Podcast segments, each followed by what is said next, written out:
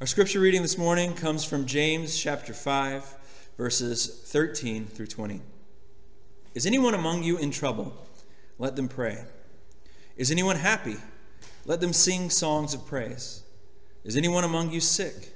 Let them call the elders of the church to pray over them and anoint them with the oil in the name of the Lord.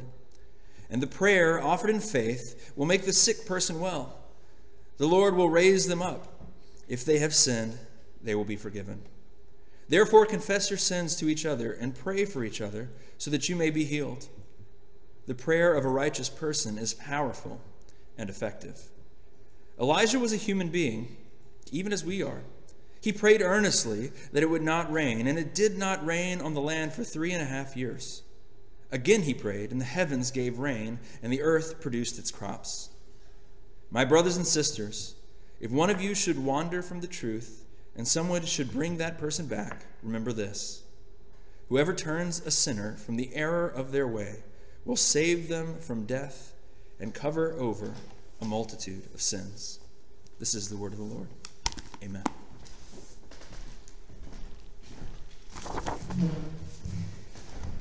Good morning to all again, and I'm going to say a special good morning to uh, Carlene from Jamaica who logged in, and uh, thank you so much for joining with us. Hi, Sherry and Rob B and um, others from you know across not just uh, Massachusetts but uh, outside, probably from Georgia and a couple from Florida also.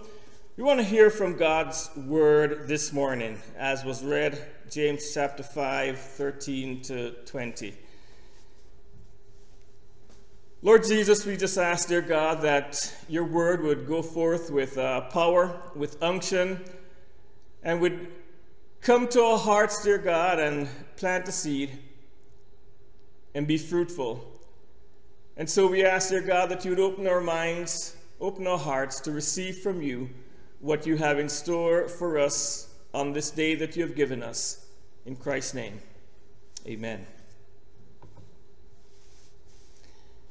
I want to talk to you this morning about, uh, you know, God is a God for all seasons. You know, in, in, in, this chapter of James, James gives us some very practical, and if I might say so, some very common sense recommendations or instructions in how to respond to various situations. You know, he says if you're suffering, you know, pray. If you're cheerful, you know, Sing. If you're sick, you know, call for the elders.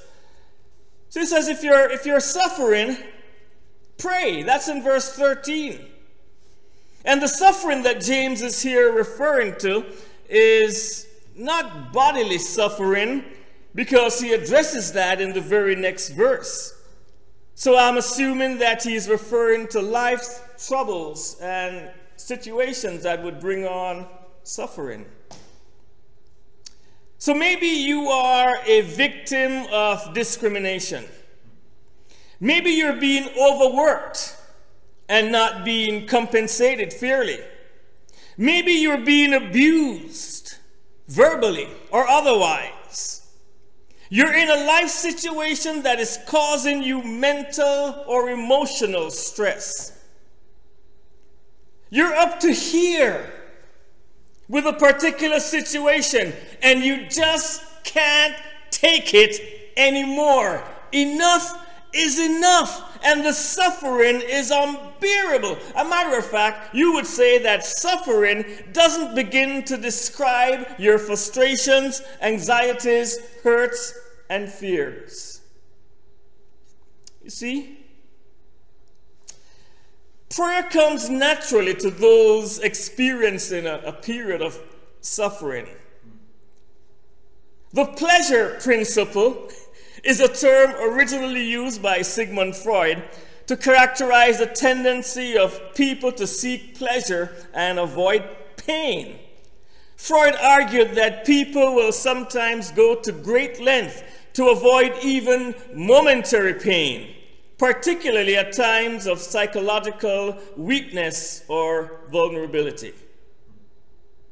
You see, when we look in the Old Testament, the children of Israel were in Egypt and they were indeed suffering.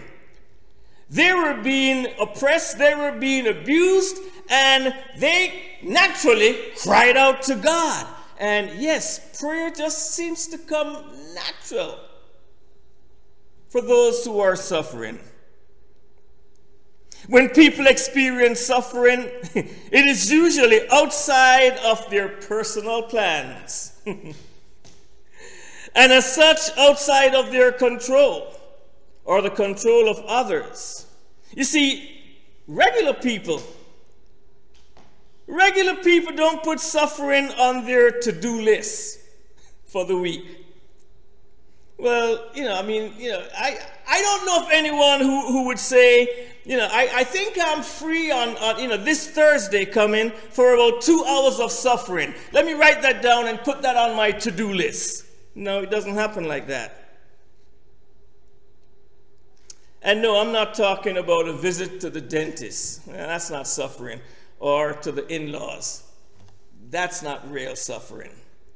Real suffering is outside of our daily visits. It's outside of our daily plans.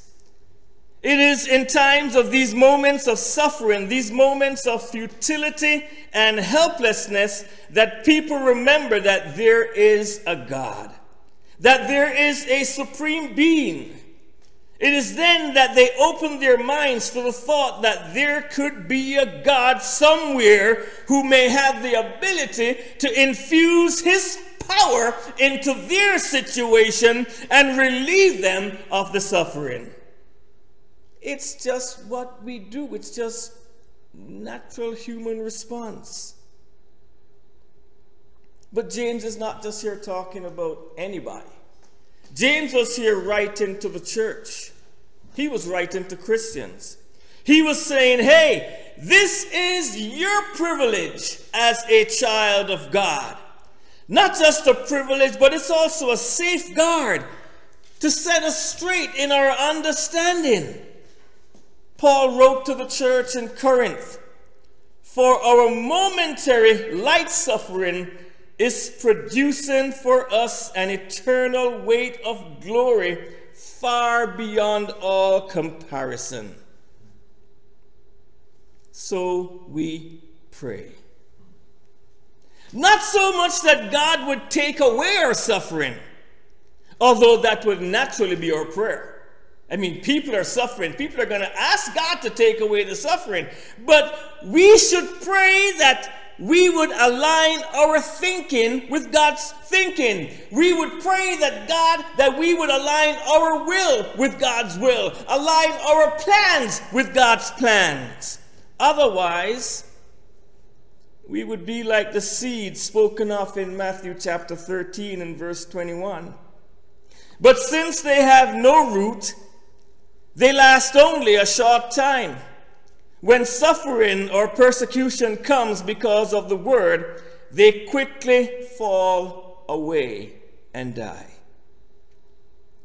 To prevent this from happening, when we experience suffering as children of our loving Father, we should pray. And we should pray and ask God to help us to understand His way, submit our will to His will, submit our way to His way. Say, Yes, Lord, yes, to your will and to your way. Say, Yes, Lord, yes, I will trust you and obey. James not only said, If you're suffering, pray, but secondly, he said, You know, if you're cheerful, sing. Verse 13 tells us. James says, If you're cheerful, why don't you do some singing? And, and, and singing is such a natural outflow of cheerfulness. Even for people who can't carry a tune in a bucket, they sing when they're happy. Come on now. You know people like that. You know someone like that. They can't sing if their life depended on it. Ah, yeah, someone just popped up in your mind, didn't they? Hey. no, I'm not talking about you, Logan. But someone popped up in your mind as I'm speaking right now. They can't sing. But when they're happy, they sing. And when we hear that person singing, we know why that person is singing. We know that person is happy. We really don't want them not to be happy. We really don't want them not to be joyful. We just want them not to sing at this moment. yeah. Well, I went to Caribbean Nazarene Theological College, was my second college that I attended.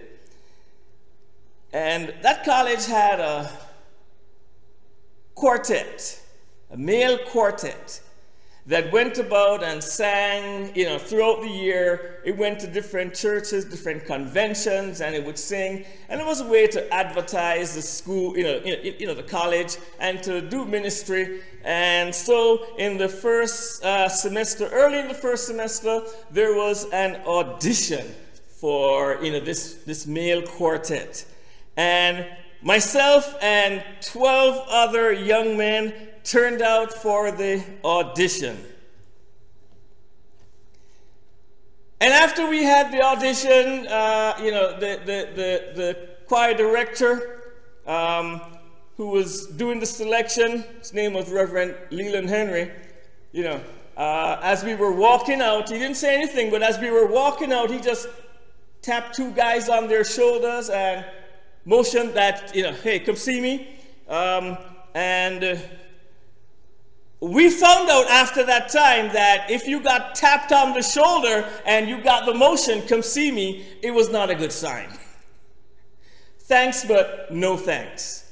So two guys got tapped on the shoulder and, you know, uh, come see me. Whoops.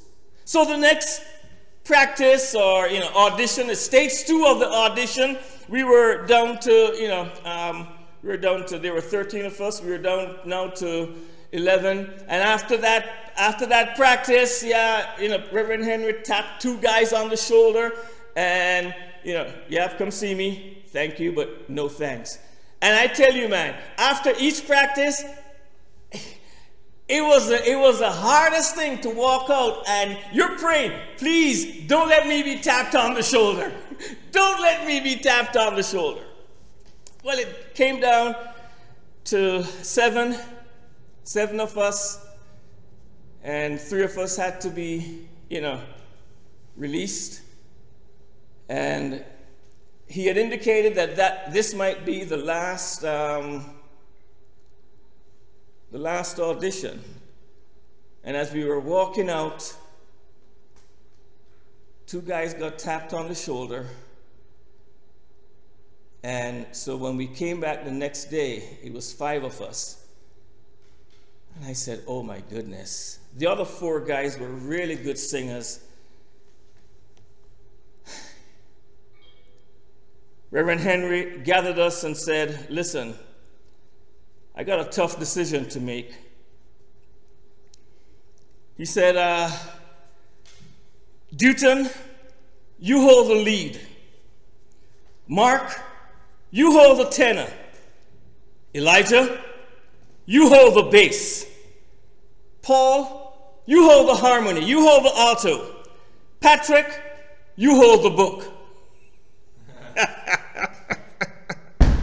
I never lived that down. I never lived that down. That year we sometimes we sang as a quartet, sometimes we sang as a quintet. Um, and yes, I held the book all right, but I sang. And when given the opportunity, I sang. I sang because there was joy in my heart. I sang because I was happy in the Lord. Singing was just a natural expression of the joy that I felt. And so, as I sang with the quintet, you know, as a member of that quintet, I was singing with a lot of joy. You know, the most famous Christian songwriter, you've heard of him most famous Christian songwriter, knew the connection between singing and cheerfulness. He wrote many songs on the theme. I'll read a few of his lines for you. He wrote, I will sing of your love and justice, He wrote, I will sing praise to you with songs. He wrote, I will sing and make music with all my heart. I will be glad and rejoice in you. I will sing the praises of your name. Yes, the psalmist David, David knew that singing is a natural outflow of joy.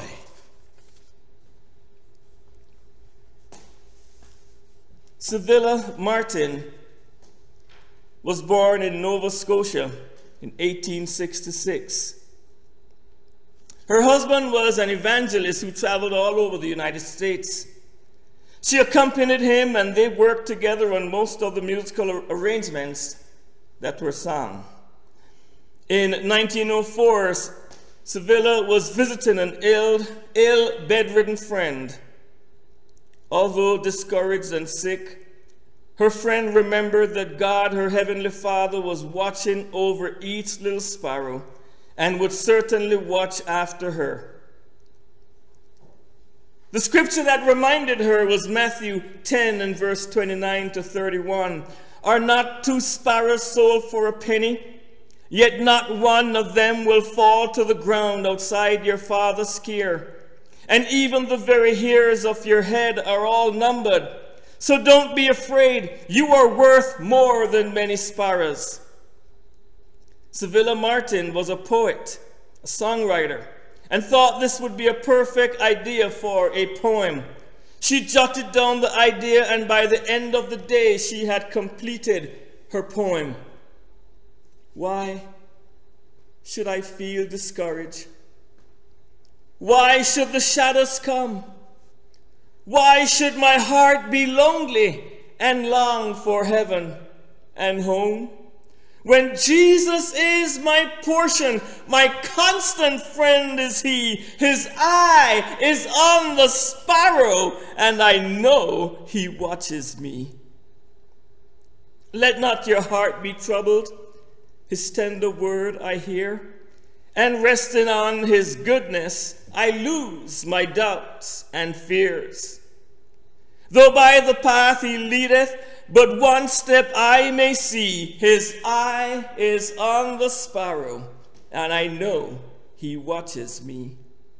Whenever I am tempted, whenever clouds arise, when songs give place to, to sighing, when hope within me dies, I draw the closer to him. From care, he sets me free. His eye is on the sparrow, and I know he watches me. I sing because I'm happy. I sing because I'm free. For his eye is on the sparrow, and I know he watches me. Amen.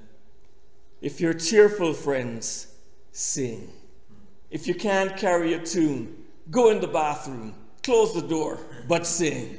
Singing is a natural outflow of cheerfulness. And then, thirdly, James says if you're sick, if you're sick, call for the elders to anoint with oil and pray. Verse 14. You see, God has been known to be healer. Way back in the Old Testament time when the children of Israel was in bondage in Egypt, God gave them a promise. Exodus chapter 15 verse 26, God said, if you listen carefully to the Lord your God and do what is right in his eyes, if you pay attention to his commands and keep all his decrees, I will not bring on you any of the diseases I brought on the Egyptians for I am the Lord who heals you. Literally, it says, For I am Jehovah Rapha, the God who heals. Amen. Amen. Healing was central to the earthly ministry of Jesus. Yes. Inspired the little chorus. Everywhere he went, he was doing good. He is the mighty healer. He cleansed the leper. When the people saw him, they started thronging everywhere he went. He was doing good. Jesus was known as a mighty healer. See, three specific instructions are found here. There's a fourth, but we will conclude with that fourth instruction. But there are three specific instructions. Number one, he says, call for the elders of the church. Is anyone sick? Call for the elders. Call for men and women of faith. Call for them. Surround yourself with people of faith, men and women seasoned in the way of God. See, if he, he said, if you're, if, you're, if you're suffering, pray. Here he says, if you're sick, yes, you're going to pray, but you also need someone to stand in the gap. You need for someone to intercede on your behalf. He said, call for the elders of the church. Surround yourself with people of faith, mature Christians. You know, we, we just, you know, the, the, the, the, conclude, the conclusion of the documentary, The Last Dance, and I, I, I was told that Pastor Logan is a big fan of Michael Jordan because they, they, they attended the same college. Um, Probably not the same time, but you know, they, they, they attended the same college. So in the documentary, The Last Dance, I, I don't know what episode it was, uh, 8, 9, or 10, don't remember. But it was after Michael Jordan's father had died. Jordan decided to surround himself with about half a dozen older men and the reason he said he surrounded himself with these men was to keep him grounded. They became his entourage. And he said, you know, he, he bounced things off them. He, he, he looked to them for life wisdom. He, he was asking them for advice. He surrounded himself. The, the, the goat of, of, of, of, of basketball supposedly the greatest player whoever, you know, whoever played the game of basketball. He was now missing the influence of his father. And to replace that, he surrounded himself with five or six older men. I saw men in their 50s, some looked like they were in their 60s, one looked like he was even in his 70s. There's a great benefit in surrounding yourself with seasoned men and women of faith. Because they are veterans of spiritual warfare. Amen. Ask them, and they will tell you personal stories of how God answered their prayers. Ask them, and they would tell you of how God worked miracles in their lives and the lives of others around them. Ask them. And you will hear how God opened doors and made a way when all was hopeless. Ask them, and they will tell you of God's perfect timing. How if things had happened a day earlier or a day later, things would not have worked out for them. Ask them, and they would tell you how God sent his angels to protect. Ask them, and they would tell you how God is true to his word. Yes, yes, or no is no. Ask them, and they would tell you of God's healing powers. Ask them, and they would tell you that God knows best, that God's way is the best way. Ask them, and they would tell you how the best thing to do is to submit yourself to the will and authority of God. Ask them, go ahead, ask them. Surround yourself, but don't just bring them around you. Ask them. But make sure you have a lot of time to sit and listen because if they have been serving God for any length of time to be designated elders in the church, they have a story to tell. oh, whoa, whoa, whoa. Not just a story, they have stories to tell. But to ask them, you must first invite them to surround you. You must first surround yourself with these saints of God. So James says, Is any one of you sick? He should call the elders of the church. Surround yourself with elders of the church. Ask them, for in asking, your faith will be increased in the living God. Amen. Said not only to call for the elders of the church, but let them anoint that person, let them anoint the sick with oil. See, oil is oil is a it's, it's a beautiful thing, and, and, and we really don't appreciate the, the measure of importance that oil was in back in the day. You know, in the in the in the story of the Good Samaritan, you know, when the, the this this Samaritan guy was beaten up and left to die on the on the roadside, and the and the you know you know the religious leaders walked by and didn't even you know just kind of took a look at him and just walked by on the other side, and the the the, the, the Samaritan, sorry, the Samaritan came and and um, and and tendered to this man who was beaten up, this Jew, sorry, who was beaten up, and he poured in oil and wine. Wine was to disinfect, and oil was used as a balm, as a healing balm. And oil has always been used, not just for healing, but for religious purposes. When Aaron was dedicated as the first high priest, he was anointed with oil. When David was selected to be king, he was anointed with oil by Samuel. When Jesus sent the disciples out um, to, to, to minister in, in Mark chapter 6, it says that they anointed people with oil and prayed over them. Oil represents the presence and power of the Holy Spirit. Yes, it is true that oil was used as a healing balm, but this was more than a representation of the church's plea that God would that you know that God would heal.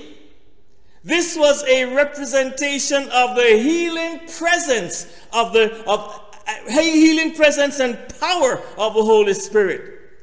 That God would come in a healing way and touch the sick.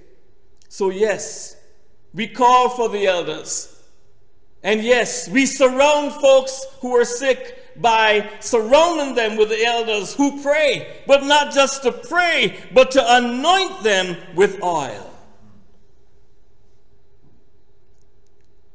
You know, that's why Jesus was called the anointed one, because he was the one anointed by the Holy Spirit.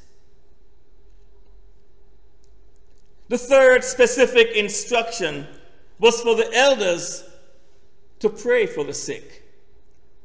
So they first had to, you know, if you're sick, call for the elders. Secondly, let them anoint with oil. And third, let them pray. Because we need in those times someone to stand in the gap, someone to intercede on, on, on your behalf. Not just in the case when one is sick, we should always pray over our situation. The most important thing to remember is that we should always submit ourselves to the will and authority of God. Interestingly, having someone pray for you is an act of not only submitting to God, but it's also in a very real way submitting yourself to that person who is praying for you. For when you ask someone to pray for you, you are submitting yourself to God, but you're also humbling yourself before that individual. Would you pray for me? But it's not just praying for, you know, it's not just praying in, in a, as a, as a one way situation. You pray for me, I'm going to be praying for you. Amen. We need each other. The words of the song written by Hezekiah Walker speaks accurately to the corporate dependency that we experience in the church. He writes, I need you. you need me. We're all a part of God's body. Stand with me. Agree with me. We're all a part of God's body. It, it is His will that every need be supplied. You are important to me. I need you to survive. It is His will that every need be supplied. You are important to me. I need you to survive. I pray for you. You pray for me. I love you. I need you to survive. I won't harm you with words from my mouth. I love you. I need you to survive. It is His will that every need be supplied. You are important to me. I need you to survive. I cannot tell you that God will answer every prayer that you pray the way that you want God, you know, your prayers answered. But I can tell you that uh, we should always submit ourselves to Him, desiring that His will be done, that His name be glorified, that we pray, when we pray in the name of Jesus, we are submitting that we're saying, God, your will be done. When we pray in the name of Jesus, we're saying, may it be done Jesus' way. Amen. Didn't we learn that from Jesus himself? Who faced not death, not only death, but faced the suffering. There's that word again. He faced the suffering and burden of the penalty of our sins, yours and mine. And when faced with such darkness and pain and agony, Jesus prayed, If it be possible, Father, let this cup pass from me. Nevertheless, not my will, but yours be done. James almost casually reminds us in verse 17. he says, you know, Elijah was a man just like us. He prayed earnestly that it would not rain, and it did not rain on the land for three and a half years. Again he prayed, and the heavens gave rain, and the earth yielded its crops. Just, yeah, you know. Remember that guy, Elijah? Just like us.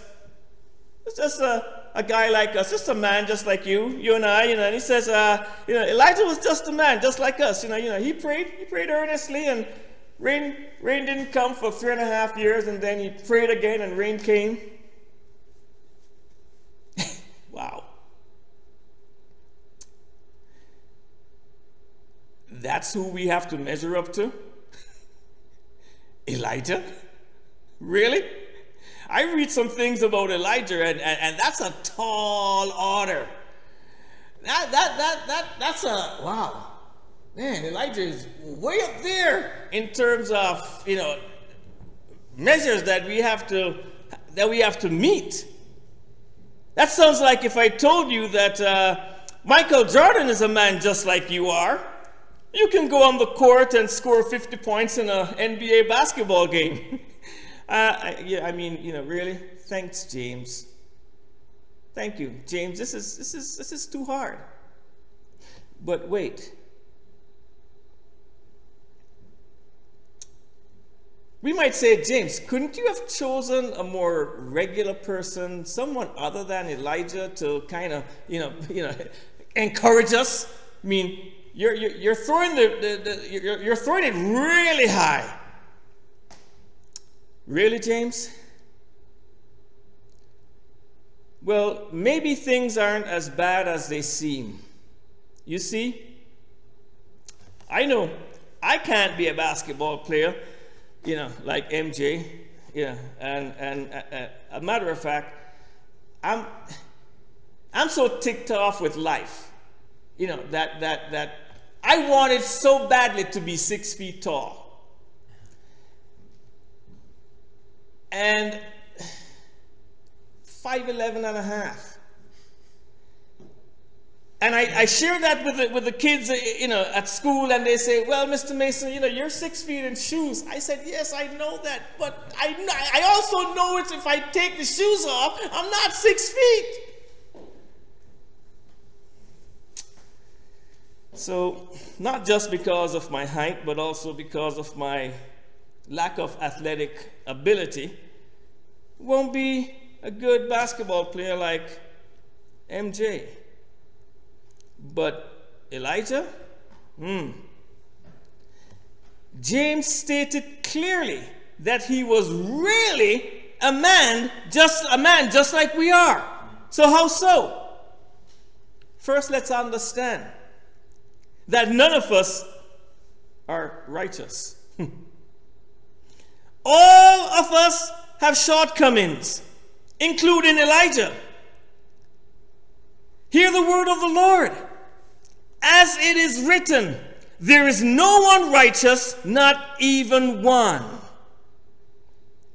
Another Hall of Famer in the Old Testament, King David, described by Scripture as a man after God's own heart, he came face to face with his own humanity and sinfulness, and he wrote in Psalm 51 for I know my transgressions, and my sin is always before me.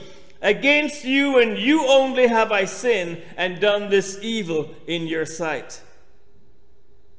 And then the Apostle Paul writes a very famous scripture that we have heard so many times For all, including Elijah, for all have sinned and fallen short of the glory of God. The Greek word hysterountai is used here in the, in the phrase fallen short. It literally means to come late hmm, or tardily, to be left behind in the race and so fail to reach the goal, to stop short of the end. Metaphorically, it means fail to become a partaker and in Hebrews chapter 12, it's used again and it's interpreted to fall away from. And the Greek word for sin, hamartia, literally has the, the, the, impression of, a, of an arrow that falls short of the target. So you can think of a, of a, of a person doing a, you know, a, a, an archery uh, practice with, a, with an arrow, with a, a bow and arrow, and instead of hitting the target, the arrow comes and falls short. That's sin, falling short of the glory of God. Hmm. And John reminds us if we confess our sins, he is faithful and just and will forgive us our sins and purify us from all unrighteousness. So you see, James was right. Elijah, a man, just like we are. But we can pray. Amen? Amen. A couple of years ago, very dear friend of mine, we just know him simply as JP. He was at the time the athletic director at my school.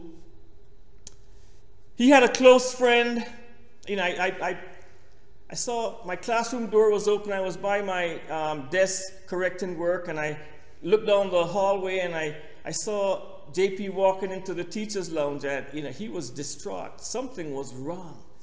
And I got up to walk towards him and he started walking towards me and I said, JP, what's happening? And he says, uh, Pops, can you, can you pray with me? I said, Sure, what, what's the problem? He says, I have a friend who has a two year old daughter who had fallen down the stairs at her home. She was taken to the hospital and was unresponsive to treatment.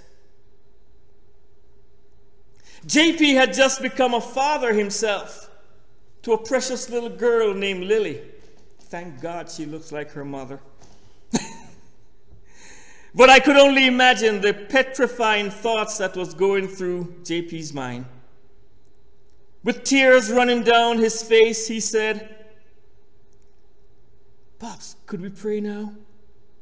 I, I didn't know the girl, I didn't know her parents, but I could see JP's broken heart. So we prayed.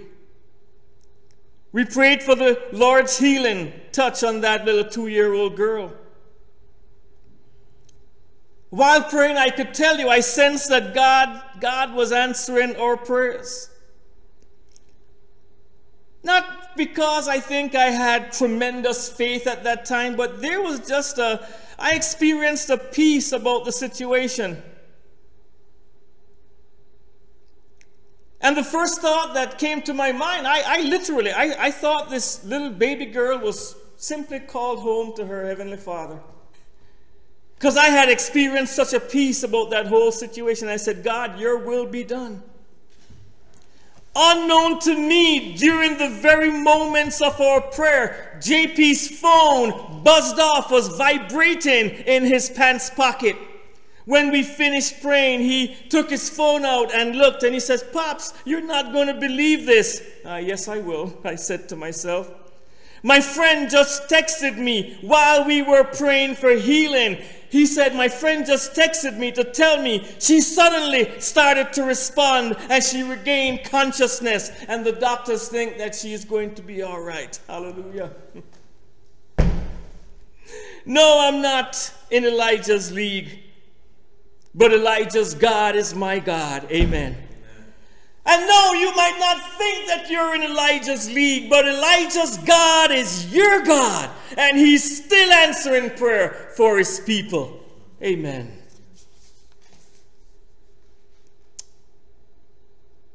Here's the deal God doesn't have to answer your prayers the way you want him to. But God expects us to pray boldly and in faith and He will answer if we pray in His will. He will answer if we pray submitting ourselves to His will and to His way. The fourth instruction, as I mentioned before, is, and this is where we conclude, is that the church was to confess our sins to one another. Confession is not easy. It means owning up to failure. It means taking responsibility for our actions or thoughts. The passing of the buck, the devil made me do it, nah, that doesn't work here.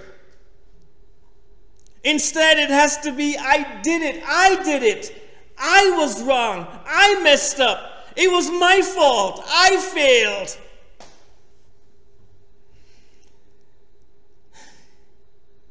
See, because a reality check has to take place, confession to God is not easy at times, but we do it. We confess to God because God is God. we confess to God because we recognize that God is God and we just can't hide from God. The psalmist says in Psalm 139, Where can I go from your spirit? Where can I flee from your presence? If I go up to the heavens, you are there. If I make my bed in the depths, you are there. If I rise on the wings of the dawn, if I settle on the far side of the sea, even there your hand will guide me, your right hand will hold me fast. If I say, Surely the darkness will hide me, and the light becomes night around me, even the darkness will not be dark to you. The night will shine like the day, for the darkness is as light to you. We can handle confession to God. I mean, He is holy, He is righteous, God is God. But confession to another person, man, that's tough. That's tough. Because confession to another person means becoming vulnerable. And not too many people are ready to do that. People have been hurt and hurt badly because they opened up themselves to others and they became vulnerable, and people abused that vulnerability. But God is still saying, confess your faults one to another. It just opens up wounds, yes, and maybe that's the way the wounds are going to be healed. Understand that confession to another could be redemptive. It frees the listener to do their own confession to you or to another person. It's empowering to know that others are going through the same struggles that you might be going through. Hear the words of Paul as he writes to the Corinthian church.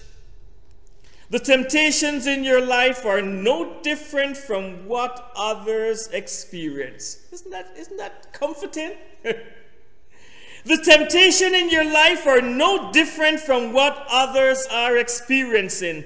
And God is faithful. He will not allow you the temptation to be more than you can stand. When you are tempted, He will show you a way out that you might be able to bear it, that you might be able to endure it. Amen. See, it's no accident that just before James wrote about the prayer of a righteous man, I know I know I didn't touch that part of it, but that's that's fine. It's been preached on a whole lot. Said the prayer of a righteous man avails much. It's no accident that just before that he reminds us about Elijah and that he admonishes the church to confess faults to one another. So, you know what? The righteous man is a confessing man. Because that's the way we get righteous by confessing to God. 1 John chapter 1 and verse 9 tells us it is in confessing that we find not only redemption in Christ, but healing in the body of Christ. Amen. So, God is a God for all situations. If you're suffering, pray. If you're cheerful, sing. If you're sick, call for the elders and let them pray. God bless you.